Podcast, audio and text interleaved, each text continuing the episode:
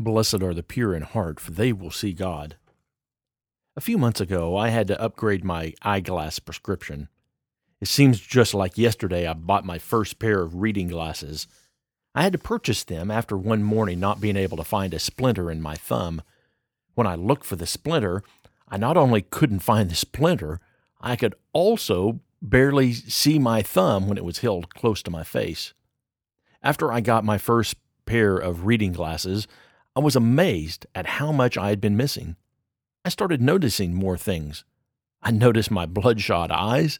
I noticed the whiskers I had missed while shaving. I was amazed to finally see my face clearly for the first time in years. Amazing, not necessarily pleasant. I realized you see only what you are able to see. For example, when I look into the night sky, I simply see a bunch of twinkling lights, but a trained astronomer sees planets and galaxies and constellations. Or when I walk down a country road, I only see a tangle of weeds and wildflowers and grasses. But a trained botanist sees and recognizes each species, their uses, their life cycles, their intricacies. We see only what we are able to see.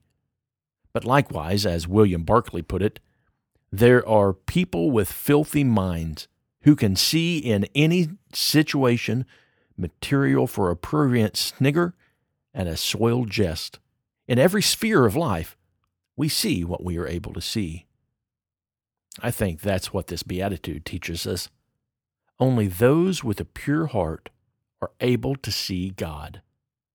We mock the gospel when we reduce the demands of the gospel to simply believing that Christ died for our sins, giving intellectual assent to that truth, and accepting by faith the eternal securities it offers us.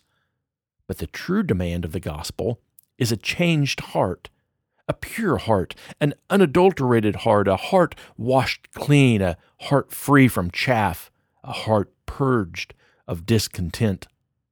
And it's only those with such a heart who are able to see God clearly for what He is a loving parent who has sacrificed and died for our wretched souls. What do you see around you today? Do you see opportunities for easy violence, casual sex, or constant distractions? Or do you see opportunities for ministry? Do you see prospects for the hidden areas of your heart? Or do you see prospects for bringing light into a dark world? Try to view those people and situations you experience today with the eyes of God. Try to see God in every situation and person you meet today.